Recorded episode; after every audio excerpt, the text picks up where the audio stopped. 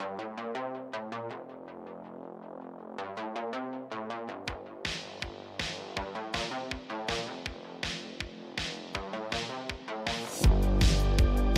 everybody, welcome back to the Pixelist Podcast, the podcast about all the nerdy things we love and enjoy. I'm Will. That's Blake. Today, we're here to talk about some Critical Role. Ooh, baby. I love talking about Critical Role. Me too. Me too. And fantastic. I mean, I'm getting ahead of myself, but fantastic episode this past week. Like, whoa, whoa, slow your roll. I know, I know. Critical Role. I just got excited. we haven't even done the recap yet. I mean, it's like going in for the kiss, and we just I just picked you up for dinner. You know, You're right. You're right. I'm Let's- sorry. Let's let it marinate a little bit, see I'm where sorry. it goes. Yep. You're right. You're right. I'm sorry. Having said that, yes, it was an amazing episode, and I loved it. Um, but yeah, uh, just I I threw myself completely off guard here. I we're the Pixelists, uh, talking about Critical Role. How are you doing today, man? There we go. Doing Back on. good. I'm doing good. I got yeah, no, things are good. Life's good. Uh dropped my kiddo off at daycare. Got a little advice in the YouTube comment section to always we talked about this in the last app. Do you does the kid bring the jacket or not bring the Yeah. jacket? And got some advice in the YouTube comment section that was like always bring the jacket. And I want you to know we've done it. So threw it in the backpack this morning, a little chilly of a day. Um, so anyway, that's my random story, my anecdote about about doing that. No, yeah, So- you know, better to have and not need than need and not have. So makes sense. Right. True in life also. Yeah. Well, glad to Or so hear it. By the way, that was uh Matthew who gave that. I was like desperately looking for who that was who said it. oh. Um Matthew uh Vandanaden. Vandanaden. I think I said your name. Vanden. I don't know. I'm sorry, man. That's okay. Anyway, We let's talk about appreciate it. Critical Role. Yeah. Yeah.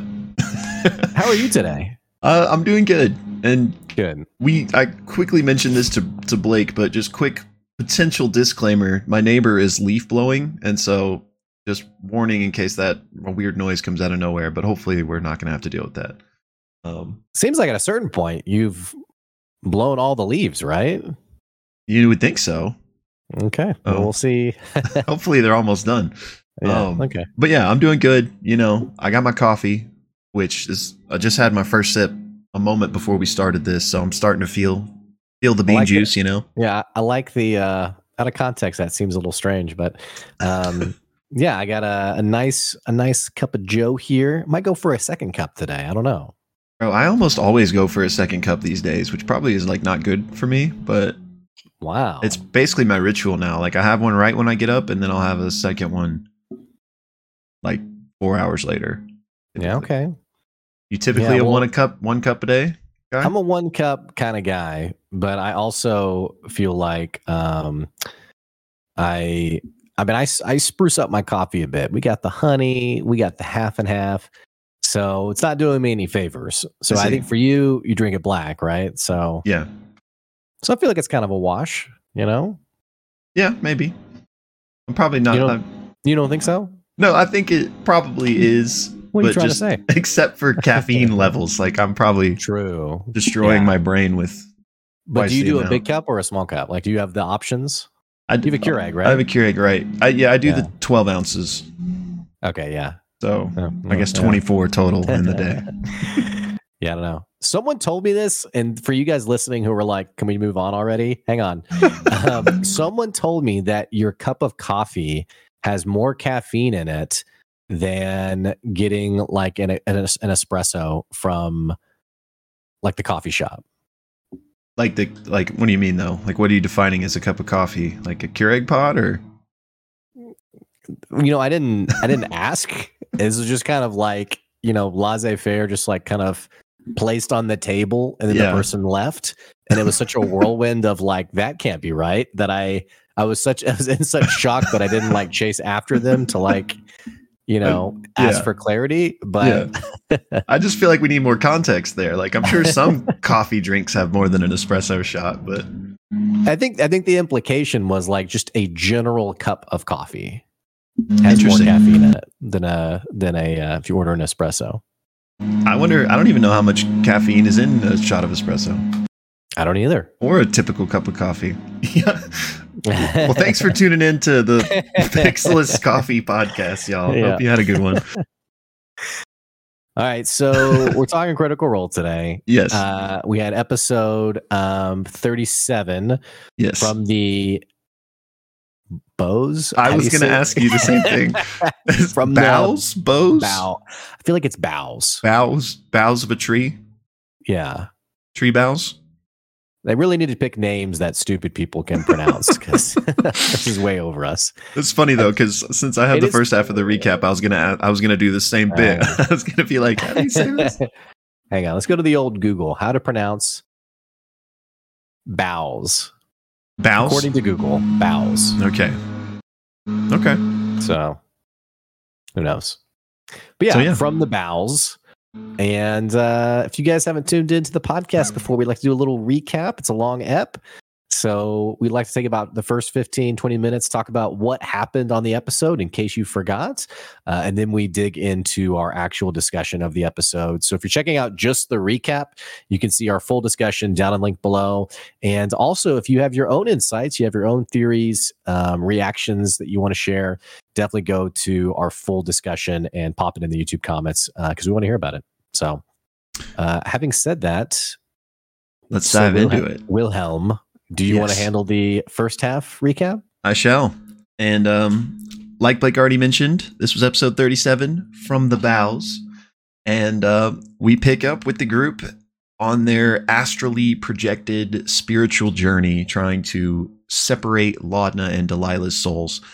And on this journey, uh, we left them having just gone down beneath this shack uh, into this tunnel, and they actually have just traveled out of the tunnel, seemingly to this upside down white stone uh, hellscape, essentially. So they pop out of this tunnel. They can see the sun tree in the distance, uh, and they're like, "Let's head toward the city." Um, once they make their way in, they start to notice that uh, everything is like bleak and dark and muted colors and like stony, um, like as like things that should be wood are kind of having like a stony aesthetic. It's just like a really bleak, meek situation. And as they're looking at it, they notice that the roofs and the buildings begin to shift. And it's the city almost is acting as a maze, like constantly shifting around them. Um, so they're like, okay, what's going on here? They pop up. We get a few perception checks to try to figure out what's going on. Um, but the first thing they notice is that there is a voice coming from the alleyway. And Imogen opens her mind to see if she can connect to this voice, but she's unable to. There is a presence there, but they just seemingly can't be connected with. Um, we then hear this voice speak, and it's a young boy that says, I felt you following Matilda. Like, why is that? And this voice is like, We should come play this game with me, Secret Treasures. And the party gets closer to investigate, and they see this little boy, but also this little ethereal black Right. energy form that is taking the shape of a young girl, uh, Matilda. And Imogen kind of reaches out to this Matilda form and is like, hey, like, you know, can we help you? And the Matilda form is thinking, like, I don't know if I should trust this kid, like this boy, um, but I like him. And uh, again, the boy wants to play this game with her, and Imogen tells Matilda, hey, don't trust him. And Imogen rolls a persuasion check and is successful. So Matilda then steps away from the boy. Uh, he then gets angry and throws dirt at her, and the form of Matilda kind of like dissipates away. Um, the boy then walks away and also kind of disappears. Um, but Orym does use his know your enemy, like fighter sense feat that he has, and learns that the boy has a lot more HP than him, but a lower AC. So something is like not as it seems. Right. Um, Imogen then reaches out again to try to see if she can find Matilda telepathically and does find her. And Matilda lets them know that she is at the barn. So Orym climbs up to look for this barn. He does see it. And again, the shitty is the excuse me, the city is kind of shifting around them. and so he kind of stays up there at his post while kind of guiding the rest of the team uh, to get to this barn. Uh, and Matt described because of the way the this the maze like city is shifting around them, that there are going to be skill challenges to navigate. And these are kind of happening throughout the episode. Um, they successfully complete this skill challenge because of Orym's help, make it to the barn, climb up, and inside, again, is this spectral form of Matilda. But there are also these dolls strewn about and these drawings. And so they start to ask her, like what's going on? What are these dolls? And matilda explains that like this one is the nice woman um, and this was a bird that you know i hope can take me away from here.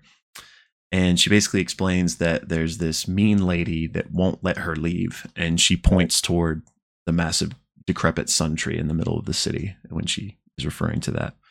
Um they're like well okay how do we get her out of here? What should the plan be uh, meanwhile, Chetney is like looking around, and these vines have been starting to consume the barn that they're in. And Chetney's like, "Hey, we got to get out of here." And so he jumps to leave the barn, but as he does, the vines constrict and block his path. So they're like, "Oh gosh!" And in this moment, the Matilda form disappears again, and Chetney starts like trying to cut through the vines. He does, um, excuse me, Orym cuts through the vines and does manage to make his way out um, the rest of the party starts to attack them too, but it's just like regenerating too fast. So everyone inside has to start making saving throws against this necromantic effect. And on a save, they lose one hit dice. On a fail, they lose two. Yeah. Um, it's get, yeah, it's getting pretty intense. Uh, so they're like, ah, we got to get out of here. Ultimately, Chetney pulls out a piece of dynamite, chunks it, big explosion, and there's a hole big enough for them to escape through while like the vines are regenerating. So the party is then running through the city. Now, again, buildings shifting all around them. FCG flips uh, their Changebringer coin to decide which way to go. They decide to go right, and as they approach the city, uh, the center of the city, Orym notices a bit of firelight in a nearby house and halts the group. And Imogen once again reaches out telepathically, but now she hears an older Laudna respond. And Matilda says, again, Matilda is Laudna, obviously, if that wasn't clear already. But Matilda says that she's getting busy, uh, or she's busy getting ready for a fancy dinner tonight, and she's like putting on a nice dress. And Imogen's like, no, no, like basically begging her not to go. Um, Orym's like, hey, we can't change the past. We're here to, you know, change the future. And right. meanwhile, Fearne had collected those dolls from the barn previously and is looking at them. And the older one, the older bigger doll is um, a woman. It's wearing a necklace. She takes the necklace off of it, and the doll like burns down to ash. And she has FCG uh, inspect the necklace, and it's a real necklace. It's a fancy necklace, but it's not magical. Um, decides to keep it and actually puts it on for now. The party then make their way up inside, um, where Orym saw this light coming from, and they can see the room that uh, Matilda is getting ready in. There's also an older man and an older woman in the room as well, also getting ready and they're insisting like, "Hey, we need to hurry. We need to get going."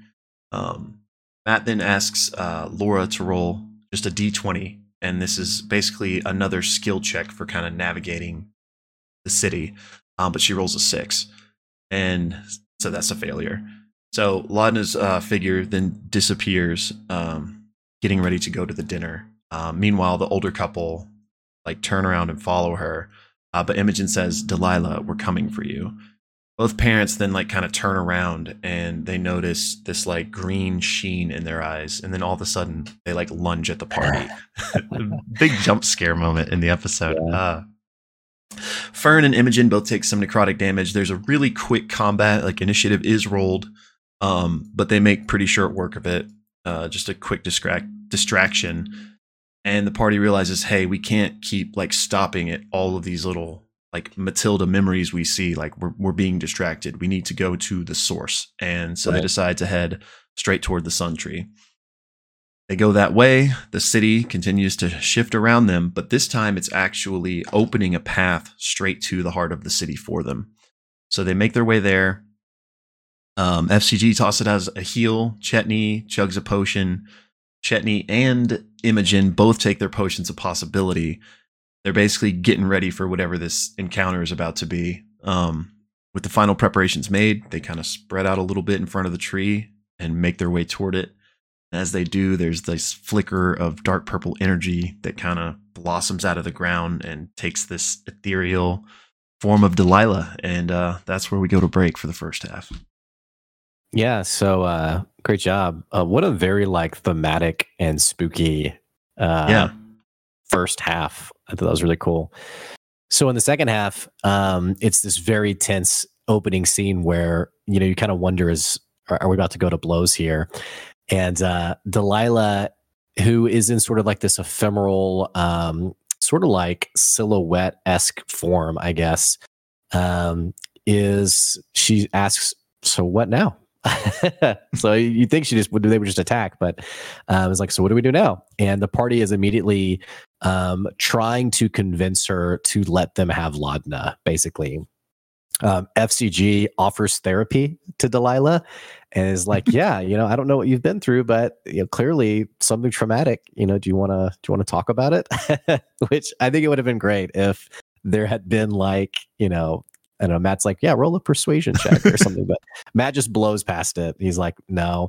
And each of them actually kind of take um a, almost all of them take a turn at like trying to convince her. Um, Ashton, there's this really great moment where Ashton is like, you know, hey, I know you're really stuck on Laudna, and you know this thing's like spinning out from you, like you're losing control, and like I've been there too, yada yada. And Matt just kind of like listens, and then after about 30 seconds, uh, basically says, you know, um, something like, I find the depths of your ignorance extremely boring. and you can see Taliesin, he's like, uh, uh, oh, oh, okay, well, there's that. and she just like moves on from Taliesin uh, or from Ashton. Um, they they ask again and again like let us have laudna like we know you're fading and they're really trying to like she's presenting herself as like um really in control. And the party's basically being like, we know that you need Laudna. Um, Delilah admits that, you know, I, I, I didn't choose Laudna, but because of the events that happened in the past with the Sun Tree and her own demise, we are inevit- inevitably bound together. And De- Delilah assures them there is literally no outcome that involves separating the two of us. Like we are as one and either you leave Laudna with me here, or um, if you want to bring her back, you have to bring me back as well.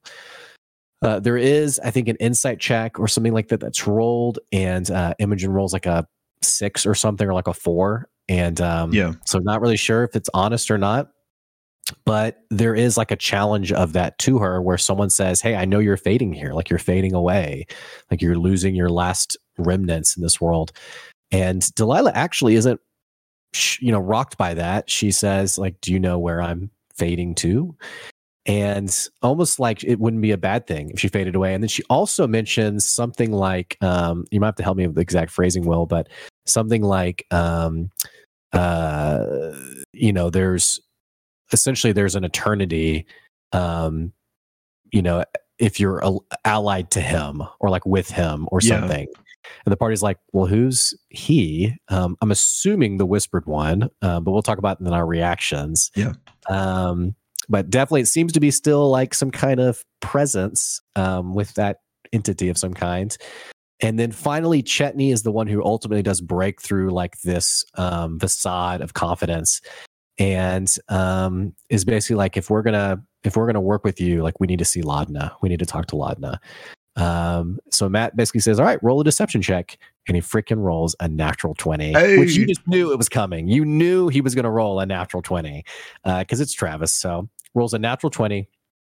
And then Matt shocks the cast. He says, One second, Marisha, you want to come out? And the cast is like, Wait, what? What's going on? Uh, and Matt describes the tree, this um, spot in the center that's like kind of like claws covering a cage that opens up and the spirit of Laudna connects with Imogen, speaks out. Marisha comes in the room, sits in the DM chair, and has this very touching moment with Imogen that is basically like, um, I'm counting on you guys. Like I, and they're like, we're going to help you. We're going to save you. Uh, and then the tree closes back up. Marisha has to leave. Um, the party's like, you know, you were in the DM chair. You should have said that Delilah dies or you had all this power. Um, she leaves. And um, Imogen basically tells Delilah, We're going to sunder you. And then Psychic lances her and initiative starts. So this combat starts. Um, And remember, if you get reduced to zero hit points, you're removed from the astral plane. You go back to um, Whitestone, um, to the real world, I guess. And again, not getting lost in the details of every action that happens here. A few of the players are going to focus on damaging Delilah. Um, and she's extremely resilient, uh, not just because she's Delilah, but because the other enemy in this combat is the Sun Tree, which is an active entity and one of its uh, lair actions is basically putting the shield around Delilah um, that keeps getting re-upped every turn. So there's Delilah that they're attacking. She's also um, casting uh, Necrotic Burst. Um, pretty much every legendary action, which happens after each person's turn, is a Necrotic Burst and this thing hits really hard uh 20 30 points. In fact i think at one point it hit for 42 on someone. Yeah. Um it's it's insane. It also moves you 20 feet as well. So delilah is necrotic bursting everybody moving people around. Some people are attacking delilah. Uh um, Orym is focused on getting to Laudna. And so he has an, a turn where he does this incredible, like acrobatic description uh, where he grabs this rope and tries to leap up onto the tree. He fails. He action surges, gets back up on the tree, and he begins hacking away at the tree to try to open up the tree to get to Laudna. Um, uh, FCG is also trying to help with this, but unfortunately, he takes a necrotic burst, and this is like this was like round one, maybe, maybe round two. But Sam Riegel goes, I'm I'm out. And he goes, see ya, and gets reduced to zero hit points. And like, you know, he's the healer of the party. So immediately everyone's like, wait, what? He gets up. He's like, I'm gonna go join Marisha in the dead zone. Uh, so he leaves the table. He's gone. FCG's out of the out of combat. Um, immediately there's some panic there. The party's continuing to try to figure out what to do. Um, Fearne is going to cast Scorching Ray at the tree, and Matt clarifies that there's actually three different parts of the tree that she can attack. And when she's scorching rays, um, I think the top of the tree, I think top actually gets destroyed by um, Orym actually hacking away at it. When the top of the tree gets destroyed, uh, Delilah's form becomes more necromantic. Um, her silhouette kind of solidifies into this sunken skull with green eyes. Uh, and Delilah basically freaks out to the point where Ashton's like, okay, attacking the tree is the right decision. Let's do it. Um, so Fearne's going to scorching ray it. They realize it's weak to fire. Um, uh, she's actually going to destroy the roots of the tree eventually. There are some undead that pop up that get destroyed um, pretty easily. Um, and uh, Orym, who's on the tree trying to get to Laudna, eats a necrotic blast for 40 something damage, and he just poof, is gone. Um, combat's coming down to the third round to the wire, and they are using their motes of possibility. There's a nat 20 against Ashton, who uses one of his motes to get it re-rolled. Um, and then Imogen, I think, had like six hit points left. She gets hit. She's going to poof. She does the mote. And there's this awesome moment where Matt, he rolls the dice, he looks up, and he says, natural one. And Ashton's like, why do you have the same face as a natural 20? like, come on, man. You got to change the face, please. So the necrotic burst misses. Um, Imogen, who's been holding a level three spell slot this whole time, everyone's like, empty the clip. Use your use your spell slot. Let's go. She does lightning strike or lightning something. Um, and remember, she said she told Delilah we were going to sunder you. She does the bolt of lightning on the tree. It sunders the tree, splits it in half um, 30 plus damage, and Delilah screeches and then poofs to white as everyone wakes up in Whitestone. And that's where the episode ends. Uh, and that was episode 37 Ooh. of From the Bows, From the Bows. campaign three of Critical Role. So check the link if you want to see our full discussion down below. Uh, all right, Will, now that we've talked about it, pretty good app. One of my favorites of the campaign, I think, honestly. I agree. Yeah, for sure. Which, um, obviously, there was a lot of, for, for lack of a better catch-all term here, there was a lot of role play, but there was also a lot of combat. And um, this, I think, this was like a masterclass on how to do an encounter. I, I don't want to get too far ahead of myself. I mean, not that I guess we could go ahead and jump into it, but one of the yeah, things I wanted. Yeah, let's let's table that just for a second. Okay, yeah. because I, I think you're right. I, I think I think it's worth talking about the combat, especially for you guys. Um, have I mentioned that I have a D and D campaign that I play? so for you guys who play D and D or you're a DM yourself, I think I think outside of Critical Role, there's something to talk about there of why that combat was so effective.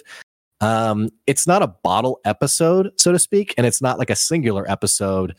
These last few episodes have been really great, but this one especially, I don't know if you felt this way doing the recap. Like, hats off to you for the recap.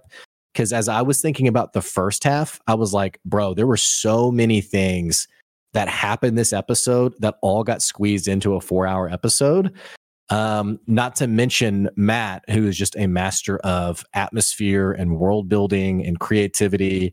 Um, it was an immersive episode a um you know it had some emotional points too um Yeah. and it was just it was great for sure Yeah, I I don't I don't it's obviously not fair to call anything a one shot, but I feel like cuz there's a lot of context you need aside from what happens in the episode, but it kind of works as a self-contained especially if you're going to include the last episode like a two shot I guess of this astral projection journey, I think is just like so all right. A lot of people, I'm kind of going everywhere right here, but a lot of people when they get into critical role or like when they want to get friends into critical role, they're like, "Hey, you know, I don't want to start somebody with ep 1 c1 like what's a good episode i could show somebody to like show them what it's about? And i feel like this episode maybe these last two could be that in the future for people even though it would be massively spoilery. Uh but like um for those of you that watch campaign 2 the happy fun ball episode is an episode that people cite a lot for like a great kind of self-contained one shot to show people. And that's just kind of the same vibe i got from this episode. I was like man just fantastic little adventure within the campaign yeah and i and we mentioned this last episode but um matt when he was I, I, like i said i mentioned this already last episode but matt when he was in, interviewed at um, new york comic-con um, they asked about like you know not the specific arc but kind of like this like hey was this the plan all along? You know what were you envisioning? And he had this great line where he was basically like you know i just let my players det- determine like where they want to go and then we kind of just build from there. Um, all this to say what a really cool side quest if you can call it that side arc um you know getting Laudna back um it's just great how you know the party has sort of created this side adventure and how Matt you know you can see the wheels turning as he creates these small intricate details for us to appreciate Yeah, and how quickly? I mean, Matt. For, I mean, there's no sense wildly speculating, but clearly this resurrection journey for Laudna wasn't something that was planned because he didn't know she was going to die, right? So he put this together so quickly too. You know, it's not like this was a set piece he'd been building to for the whole campaign, and so I'm just impressed with like such this cool one shot that he basically, you know, I'm sure he gr- grabbed things that he's been maybe planning for a while and thrown them together, maybe, but still, like, uh, just very I- impressed. I think I think creating stuff on the spot is less about, and this I guess this can be like kind of the start of like DM insights from this episode, but um I think creating like meaningful story arcs is sometimes less about like the massive moments that happen, which there was one with Marisha coming to the table, but it's an appreciation for detail. So like the thing that I go to is Laudna has pate. There's been conversation that we've had around like, okay, how did pate de Rolo come about? Yada yada. Um, but we have this detail where she, where Matilda is, I think, two or three years old in the barn and is creating dolls. It's it's fun for her. It's something. It's a childhood hobby of her, and so uh, I can just kind of see Matt as like the mind is spinning out for like, okay, what if this happened or what if this happened? Like pulling in that detail of pate and being like, you come into the barn and you see where this originated from all the way back from her as a little girl. Like those kinds of things, I think enrapture players more and, and bring them into a sense of like, I'm part of something more than I think sometimes as DMs, we put this pressure on us to have that perfect line, that perfect moment, like the grandiose of the adventure. Um, and I, I just think Matt brought in those details um, really well, including like even like when uh, Imogen phoned Laudna and she was like, "Oh, I'm getting dressed. I'm going to this banquet." And you know, I was like, "Oh man, I know what banquet Yeah. that is." So A hundred percent. And I don't remember who said it, nor do I remember their exact phrasing. But recently, on one of the episodes of Four Sided Dive, it, I think it was either Taliesin or Liam mentioned that like that's one of the things Matt does. You'll just say something offhand, and then thirty episodes later, he's gonna bludgeon you in the face with it, like emotionally. so like the pate thing, and then uh the little boy. I was thinking that might have been Whitestone Andy. You know, like. And at least like an Oh, allusion to that, and so like That's that's another example of like an offhanded comment that Matt like tucked away, you know, and then yeah, could kind of, you know, but Though yeah, it was interesting though when um Orym did know your enemy on Delilah, and he was like, "Oh well, I've already done it on when Delilah was the young boy. Sorry, I guess I already know." And Matt kind of like wryly smiled and was like, "Oh no, that was that was something else." Yeah. Um, very which- interesting. I, yeah, I'm just curious. Like, okay, well, what was that then? Is it just Whitestone Andy, or was it something, literally something else? Um, I don't know. Yeah, I feel like that, and we can go ahead and go there, but I feel like that's a whole conversation because later, I think it like it's it's tough because the par- the the parents, the older people later, like that kind of was Delilah, or at least it was, if not literally her, like she clearly is pulling the strings, you know. So Right. it's interesting that the distinction was made that the boy wasn't. So may- maybe he wasn't, but it, it was the same situation with the parents, and Delilah's still puppet mastering, or is there a whole nother entity that's at play here? Perhaps even, um, we we were talking about dark domains or dread domains or Right. whatever last episode and how those are created for like these ultra powerful villains. Like maybe it's tied to those entities or I guess also like I kind of wonder like to what ends is Delilah like when they asked to speak to Laudna and she's like, "Oh yes, I've been speaking to her quite a bit already." I think what have they been talking about? And two, what does she want from Laudna? Like I know they're linked. Like what is there to talk to her about? And then two, she's clearly these memories are are I guess it's kind of Laudna's like personal hell you know and so i'm kind of mm-hmm. like wondering like to what end especially if delilah's fading away to somewhere why torture the soul of laudna and you know i kind of just wonder like what's the grand scheme in all Yeah. this which obviously we can only guess but Yeah, I'm there with you because there's a lot to kind of pack together that piece together there. And we also don't know like Delilah's not a reliable narrator, you know. So who knows if what she says is the truth, but just to lay it all out there, a few things that she said, you know, that she doesn't need Laudna. That this is just the most convenient way to come back. But could be a lie, you know. Right. Um, but also there is um, the comments you alluded to, I think, in the recap about like, well, where I'm going, like that's fine, basically, you know, like that's no skin off my back. And then um, I don't remember the context of when this conversation happened, but I remember I think it was FCG kind of talking to Delilah, being like, you know, we know Laudna's special, but like, why, why are you interested in her? And Delilah says something about like, when I first chose her, I didn't know she was special, but then I found Right. out she was. Like, right I like work for these gifts, and she was born with some. right So there's like a lot of factors here. And if we can take what Delilah's saying at face value, then originally she just chose Laudna out of convenience, I guess, because she didn't know that Laudna was special. But maybe then once she learned that Laudna has, I mean, so, I guess for my money, she's referring to just her innate magical ability, like her sorcerer levels, if you will. Yeah. But maybe there's something deeper there. Like maybe she has some sort of connection to something that Delilah's trying to exploit.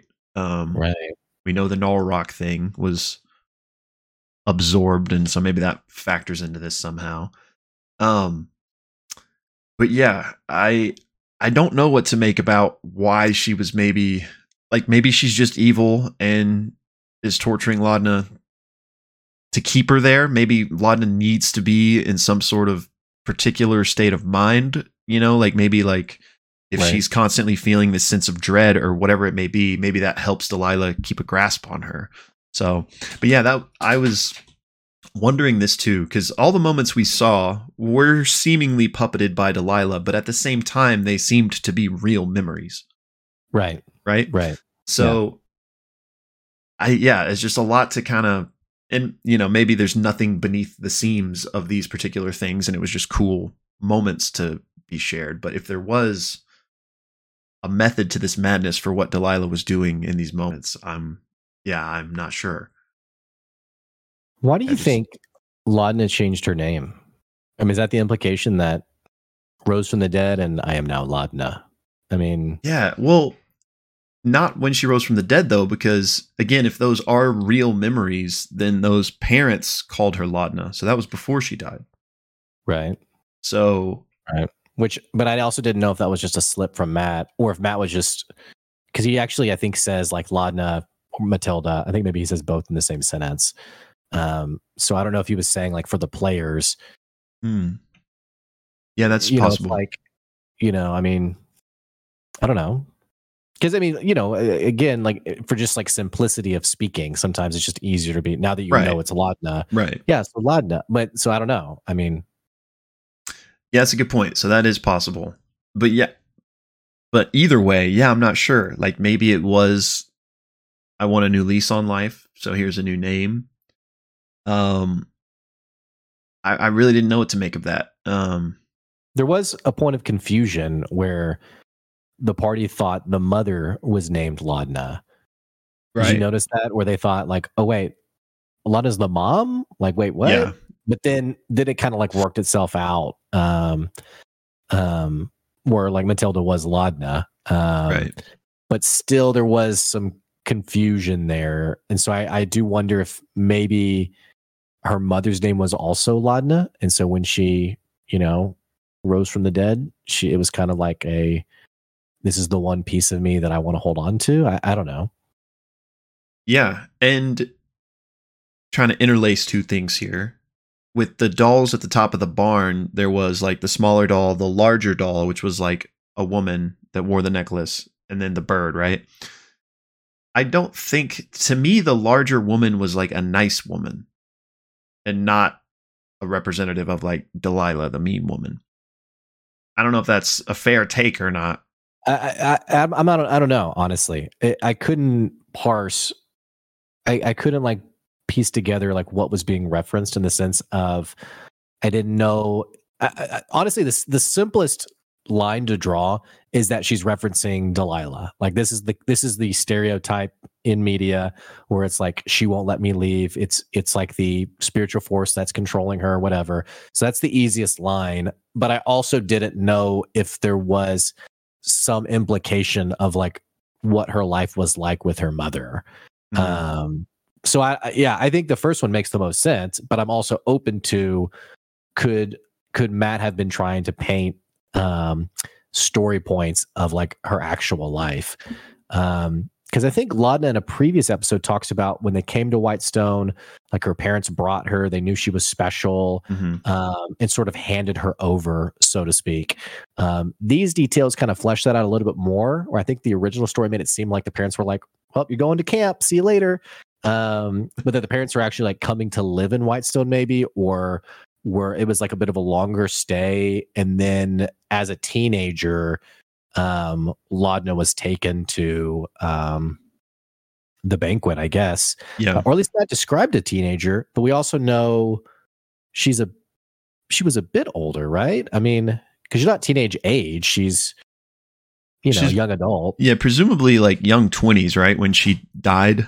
right? is forever locked in that age. Yeah, presumably.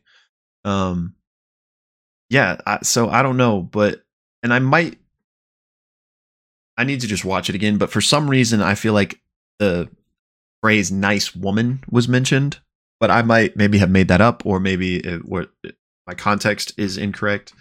Um but to get back to what you were saying, maybe that was representative of her mother and not Delilah. And you know, it's it's interesting that that necklace. I'll be interested to see if like Fearne still has it in the real world Right. and what significance that may have. Because if Laudna sees it, then maybe she could be like, "Oh, that was my mom's" or something. You know?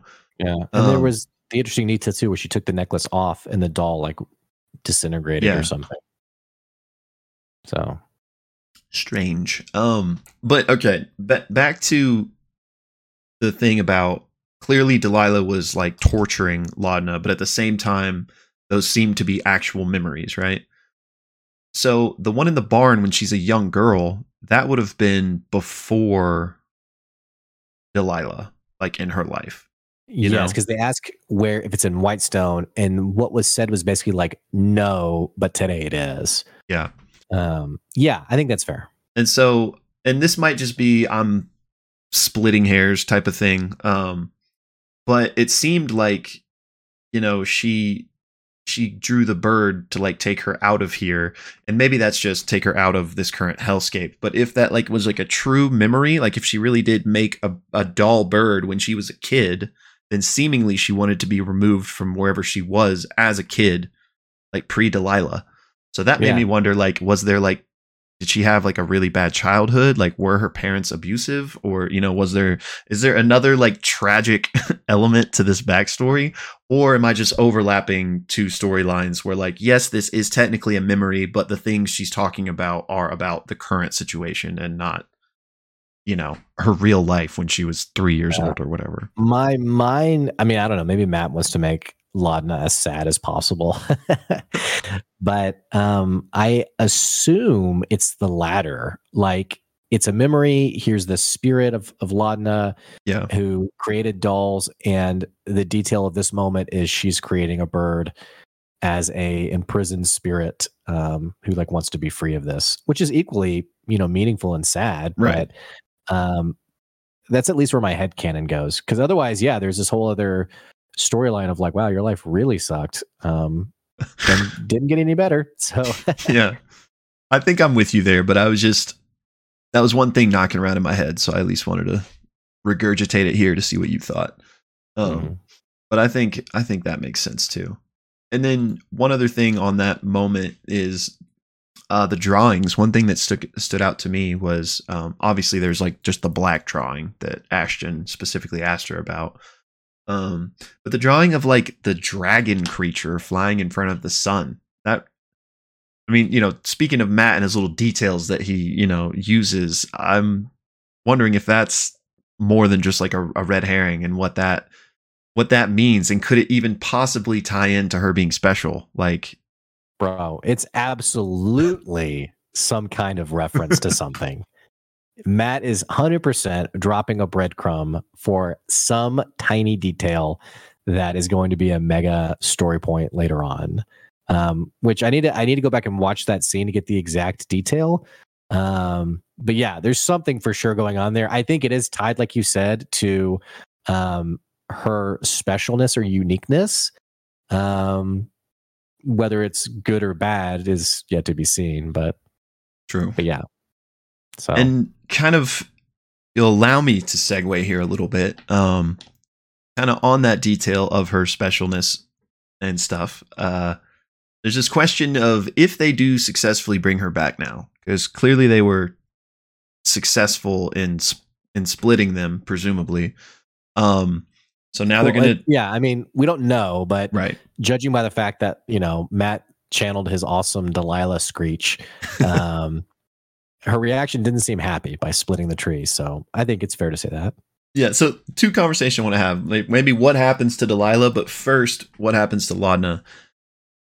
One, there's a question of will will there still be like a roll required for like the typical resurrection ritual? And if that fails, like, oh my gosh, that's going to be devastating. But maybe maybe Matt won't call for one given this whole journey they've been on. He shouldn't. He know? shouldn't after this whole journey. It, it's obnoxious otherwise. Or, you know, and, you know, as DM, you know this, maybe there still is one, but basically it can't be failed, essentially, you know? I guess yeah. if they roll a natural one, though. Natural uh, one. well, but, one of the number one rules of being a DM, you never ask for a roll where if a yeah. failure could, you know, change the outcome that you don't want, then you know.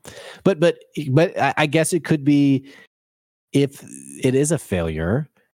I mean, what's what's Pike's modifier going to be? You know, like as a level twenty god, basically. Um, True.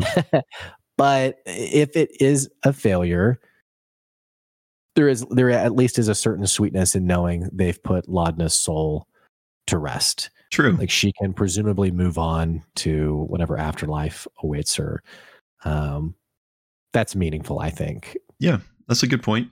And I um I agree with you, not to put words in your mouth, but I agree with you that I don't think there needs to be a roll.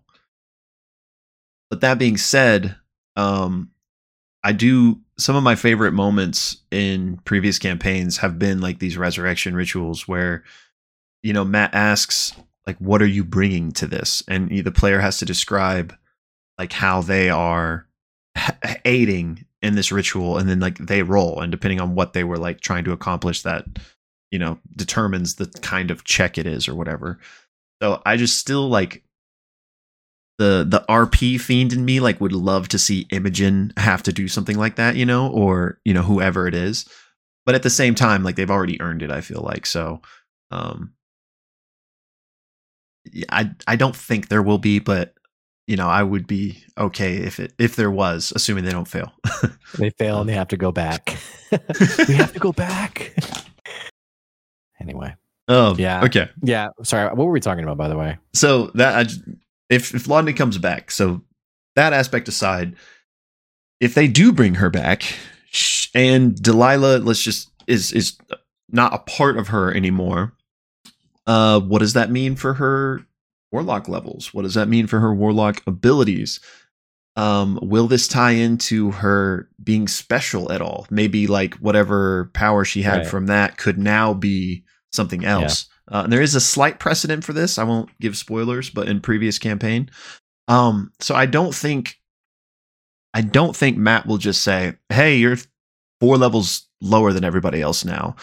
Uh, there could be like maybe a little chunk of episodes where she's weaker as she tries to figure out yeah. like what's next. So that could happen. But I definitely think ultimately, if Marisha wants to keep those warlock abilities, I think she'll be able to. I don't yeah. think Matt will say no, you know. Yeah. Um, but I do yeah, think I, there's a possibility here for like a cool shift, maybe to something, you know, in regards to why she's special or just whatever, and it'll be interesting to see. Yeah, I think I think one of three things happen. I think first, those four levels, Matt gives her the option to roll them over. I just Either, picked four out of a hat, by the way. Before like we just keep yeah, saying that, and everybody's like, "It's not yeah. four. She's only two levels in. you idiots. Uh, the warlock levels. Uh, I think first option, Matt lets her roll them over, either into her sorcerer levels, or it's sorcerer, right? Is there other? I think so. Class? Yeah. Okay. Um, or into a new a new class potentially. Like there be could could be like a cool story point where, you know, because of what you've come through, you've unlocked this new power, and yep. she, you know, I don't know, it might be kind of interesting. Second option is um, Matt allows her to homebrew a patronless warlock, um, just like we have a um, uh not godless paladin um um but there's cleric. like there uh oh cleric thank you. Um yeah where you, there there is an option where you you don't have like a deity that you're attached to. So it could be something like that which i think that's probably the simplest route we maybe go. The third option which i think is more interesting the most interesting talking about the innate abilities and the dragon maybe her patron is something she's not quite sure of. Delilah sort of came in as a parasite and sort of took over and sort of harnessed those powers. And now that Delilah's gone, um, that power now gets tapped into. She continues to be a warlock. Mm. Her patron, she's not right, quite clear on, but I think it's that dragon maybe or something. Yeah. And now, because I think I think what's interesting for like stories like these is when the story is answered or like finished, it's like what happens next with that character. Um, you know, like FCG, for example, uh, we found out his backstory. We found out what happened in the sense of the him being a murder robot. Well, what's next now is why. Um, you know, where does he go from here? Like, how does he find out his true identity? I think it'd be interesting for Laudna if is if Delilah's dealt with, which is the main point of her story arc, I guess but there's something else here. There's this other power or affinity that Delilah right. noticed. Um, so those are the three things I think could happen. I would love to see number three happen. Yeah, me too. I think that would be really interesting. Um, and I think yeah, I think you're definitely right that um the the the why, as you put it, is going to be really interesting to find out now that kind of the main Mhm. thing has been dealt with. But maybe it hasn't, you know, to to shift to like what happens to Delilah now. Um we might not get we as in the character's POV might not get an answer. To them, she faded to white and that's probably all they're going to know for the foreseeable future. But if we can take what she was saying at face value, which we probably shouldn't, you know, if your back's against a wall, you're not going to admit that, right? But she is seemingly going to Vecna's realm. At least that's what she Right. heavily implied. And, you know, basically implied that that wouldn't be a, a bad thing. So again, maybe complete lying through the teeth, but if that's true, I mean, Vecna did ascend to godhood, so he presumably has like an afterlife realm. I would, like, I would guess. We still don't even really know how Delilah originally got attached to Laudna Right. maybe she's been to this realm before and he helped her facilitate that. So, I mean, I'm, I'm taking a lot of what ifs here, but then if so, he could pres- presumably do that again, right? So, I don't know that we've seen the last of her, but I would guess that that would probably leave that up to the players in a way. Like, kind of let them facilitate that. Because, I mean, for those of you that don't know, which I'm sure most of you do at this point, but Delilah has been a recurring villain. Um, I've seen her many times. So at some point, I don't think that like Matt would be like, she's back again, you know, unless that like serviced the story in a meaningful way. So I'm kind of Right. unsure of where I'm landing here. I think it's infinitely possible for her to not be done with, but like there are many avenues for that to be the case. But I could also just see them laying it to bed. Yeah, I I I agree with you. I don't think like 10 epi- episodes from now there's Delilah again. I I think I think there's like a um uh carefulness that Matt is really appreciative of and I like what you said like we may not for even the duration of campaign 3 get any kind of follow up here. Um I don't think we've seen the last of her. And again, it's such a careful topic because you want you don't get to the point where you don't want to get to the point where people are like, "Oh my gosh, Delilah again." But definitely seems like there's something in play here. She seems very confident with the idea of going back to Vecna's realm, and also very comfortable with um, there being other options. Again, like you pointed out, unreliable narrator. You know who knows, um, but yeah. So Yeah, and not to mention this apogee solstice coming up that we know Delilah and Vecna were trying to utilize in the past. So maybe Vecna has his own machinations going on for utilizing that. And if she is indeed going back to his realm, maybe she will play a part in that as well. Um, but uh, one moment, kind of speaking about Delilah, that I really wanted to call out was uh, Travis's natural twenty on that like deception he pulled on her, where they then got to talk to Laudna. That was so freaking clutch, and like uh, yeah, I just thought he killed it right there. And uh I don't know, I just I love seeing Travis as uh he's one of my favorite players across all the campaigns and it's just so cool to see him in this uh I don't know if I don't know if it's fair to call him the face of the party or not, but he seems to kind of slide into that at times. Um of you know being the one that's gonna like roll up and make the per- the He's the- persuasion or the deception check. Yeah, you know, he's the definitely like the challenger of the party.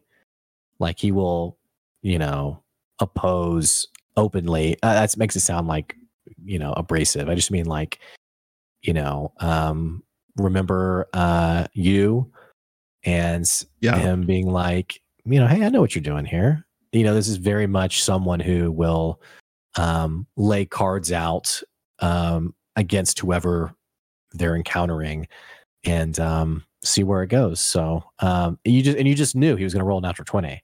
I mean, you just knew it. yeah. You know, it just you could feel it. It's like it's going to happen. Not to mention, Orym had two natural twenties also.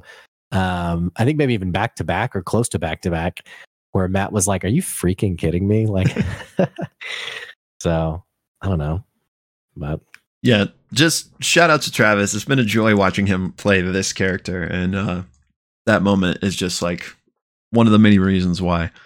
Um, okay, so you you stop me if if uh, there's something else before I jump to this, but I wanted to just talk about the the one shot, if you will, just like how Matt pieces together this the combat encounter specifically, but also everything leading up to it. I thought it was just, and I mean, we had a nickel every time I said this, we'd be rich, but Matt's just a freaking put on a masterclass. I mean, that first half with just like the maze city and like how he rolled the skill challenges being like, yeah, it's just, you know, you're to have to make certain challenges to make your way through here. Uh, quick aside, I'm curious if you had any thoughts on like maybe what that was leading to versus not leading to, or if it was just in the moment, if you want to progress to the next part, you're going to have to successfully navigate this city, or do you think there was like a a wider success versus failure based on like the whole situation? Like maybe if they failed, the encounter would have been that much tougher, or you know maybe since they succeeded then I'm just I'm wildly speculating here, but think, the tree think, was there to attack yeah, and make I, the encounter easier. So he made it clear that there were breakpoints. You need four successes or two failures, or something's going to happen. Um, I'm assuming since since the premise of it was this maze with like the city streets and buildings like shifting and you know literal a literal maze mm-hmm. um i don't know why i keep explaining what a maze is um i'm assuming the two failures would have been a forced movement to the tree. Like you're not successfully making it through the maze. So maybe it's like roots come up, they grab you by the ankles, you get pulled down through the earth and you get spit out in front of the tree. Who knows? Um, now, probably the implication there is that you take a lot of damage or, um, you know, we're crippled in some way. We had the necromantic energy before that was removing hit die. Right. Um, so I, I think it, it, my mind just as like thinking like DM um, strategy, like you don't want your players to get stuck, right? And so I'm, I'm just assuming the two failures is some kind of forced. Um, you know, you're going to the sun tree one way or, or the other, um, mm-hmm. but you definitely want to get there on your own terms rather than me getting you there. right. Because yeah. you know, we always you've we've all been in that session where like you know the, the you as a player or you know you as the dm the, it's just not going anywhere like, you know, I had a riddle that I gave that I thought was super simple, like really easy. And about 45 minutes later, I was like, all right, well, let's just go ahead and move this along because this is not going anywhere. so that's where my mind goes. I don't know. I mean, what do you think? No, yeah, I mean, basically the same thing. I was just, uh, just thought it was really cool. I, uh, I loved just the I don't know if aesthetic is the right word, but just like the whole atmosphere he created in that first half with like, you know, they cut the the building and it started bleeding or, or something yeah. to that effect. Uh, that might have not been exactly what happened. Um, and the bones just like jutting out of the ground and attacking them at times. Yeah, and you yeah, and I think the implication was that um whatever was moving under the earth was like a giant like a bone giant because I think he had like the hand coming out or like something moving um, that was unnatural. Uh, and like you mentioned, the the masterclass and like this one shot, um, it had a lot of things that I think are so important for a D and D session. Um, you know, a multitude of encounters. Um, whether even though that you know um, the first one was, I think, a legitimate encounter. The two spirits with Laudna were more. Um, this is what happens, I guess. But yeah. a multitude of encounters, um, player choice. What do you want to do? intrigue, um, which I describe as like you're discovering, like, okay, what's going on here? Like, okay, Matilda, this boy, like, wait, what? Um, and then atmosphere, um, like the creative details, like you mentioned, the building getting cut and bleeding, the bones that were, you know, coming out of the earth. Um, there were a lot of really cool things that um, made this whole thing feel so um, fun. And then, like you mentioned earlier, the actual combat at the very end uh, was unique. Um, it's always kind of annoying when you get to like the big bad of the one shot and it's like they do eldritch blast and then you do attack and then they eldritch blast again and then it's like who's whittling each other down to zero first so anyway yeah i uh the Eldritch Blast invoked something specific for me. yeah. uh, but the combat encounter, especially, I just thought was so cool. Like, it it felt to me like a Final Fantasy boss. You know, like the same way. That's you have say like that. the boss entity, but then you also have this tree, and like that's kind of the secret that you need to figure out. You know, yeah, um, the exact same way. That's great.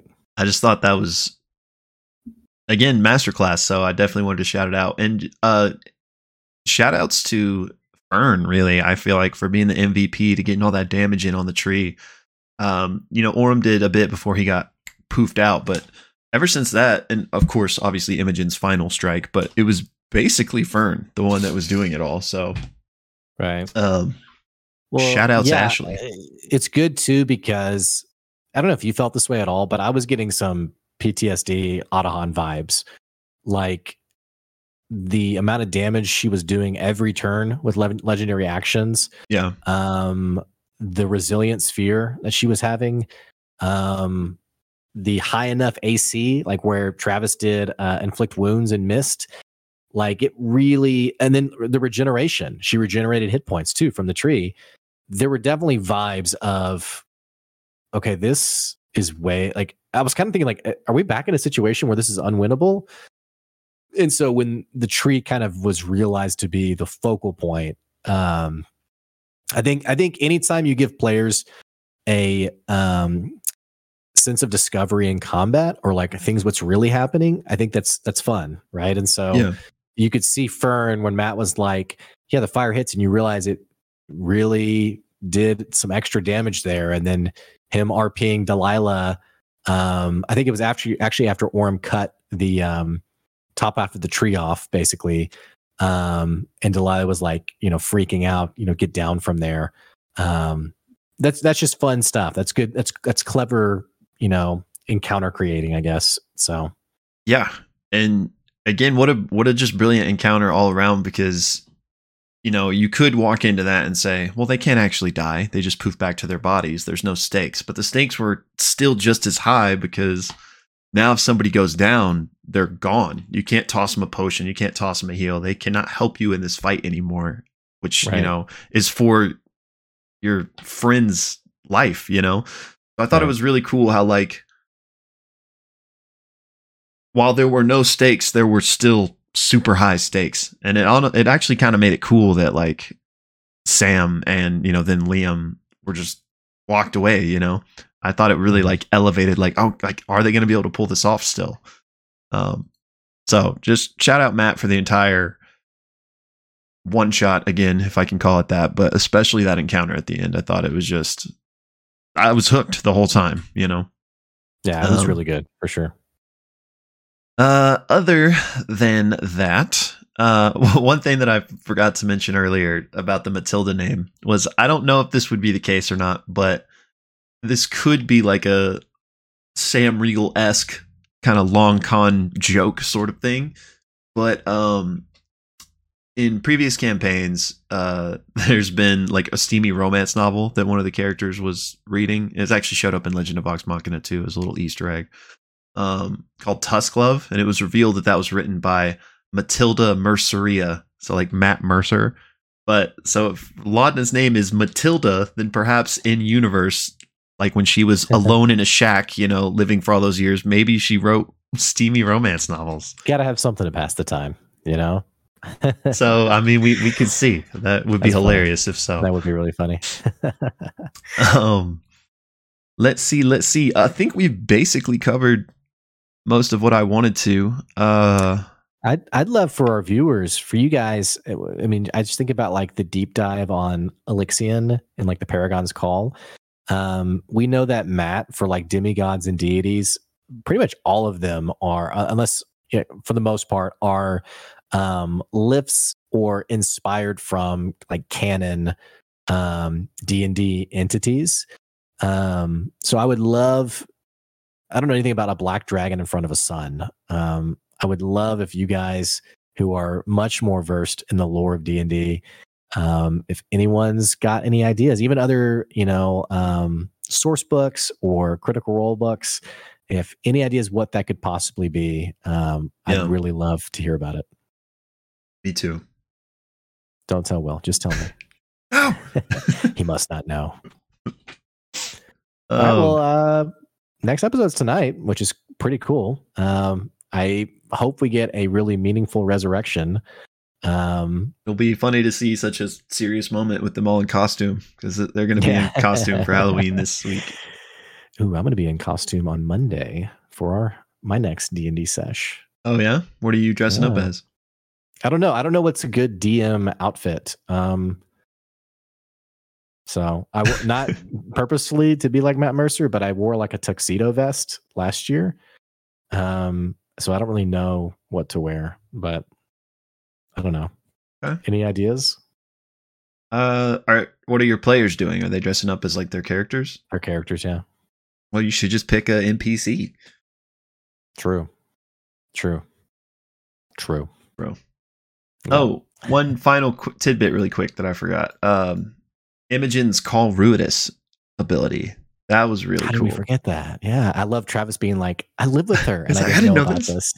Okay, so is that the feat that she got? I feel like it has to be right because Okay, for those of you that don't remember, Matt was like, "Hey, Laura, like check your feats after." Was it the Otohan fight? yeah. Um, So yeah, so she can take damage and get this call Ruidus like inflict damage ability. so that's what I was going to ask you, and I should have just went back and rewatched it. But did she take damage like in that moment? I couldn't tell if that's what she was doing or if she was like sacrificing hit dice. She said, "I'm going to take 3 Mhm. and then she had to roll, and I think it was six hit points of damage, and then she got to deal damage. It seemed like based on how much she took. okay. Um, she literally takes the damage in the moment. That's what I was trying to piece together. Yeah. But I do wonder if it's like FCG where there is um there is uh like a break point where Mhm. like all hell breaks loose. Uh speaking of FCG though, I do like that he early on the set should be like, was that natural 20? And we didn't know what it was. And now he's like, yeah, this is how my character works. So Yeah. anyway. So, Uh, but yeah, just what a cool ability and like what a cool like potential for an awesome moment ability. Like yeah. like you could like sack like maybe I don't know how this would work if like the damage you took would knock you out. Maybe you maybe Matt would still allow the attack to go off, but you could like yeah. do a super attack at the cost of your own. Maybe like a life. little Vegeta final flash Ooh. maneuver. I took you back. I did was it. that? What was that episode called? Uh, Final atonement. yeah. Something. I don't No, know. no, that was it. That was so. I hear. Watched it 12 times. Yeah, exactly like that. um, but yeah, that was awesome. I would be interested to see if maybe that could even evolve as well. Like as she finds out Yeah. more or grows stronger, like maybe that Yeah. ability gets buffed as well. Yeah. Um, but yeah, that's all I got. Okay. Well, guys, thanks for watching today. I'm excited for tonight's episode. I hope you are as well. We won't, we should mention this in the intro. There's not an episode next week. So we're going to be reviewing season one of the Rings of Power, uh, the Lord of the Rings show from Amazon. So if you've been watching that, uh, stay tuned. We're going to be telling you should you watch it um, and our reactions to the show. So, Yep. all right. Don't forget to follow us on uh, Twitter at the Pixelists. And other than that, I guess that's it. Oh, thumbnail. Thumbnail. We're also on TikTok. I haven't we haven't done anything on there recently, Right. but check us out there as well. Um, yeah, I've thumbnail. stop saying we're on the TikTok. Yeah, we're on the TikToks. Um, I don't. I don't know what the thumbnail should be. Uh, Maybe one of us Hmm. should be like, you know, Delilah getting, and I love Travis's like, "Ah," you know, maybe one person's like in shock or something. What do you want to do? Uh, you choose. I'll, I'll be lunging at you. Okay. All right. Okay. Yeah. Nice. all right. Well, that's the highlight of the of the episode right there. As always. right. yeah. We'll see you guys later. Thanks for listening. Bye, y'all.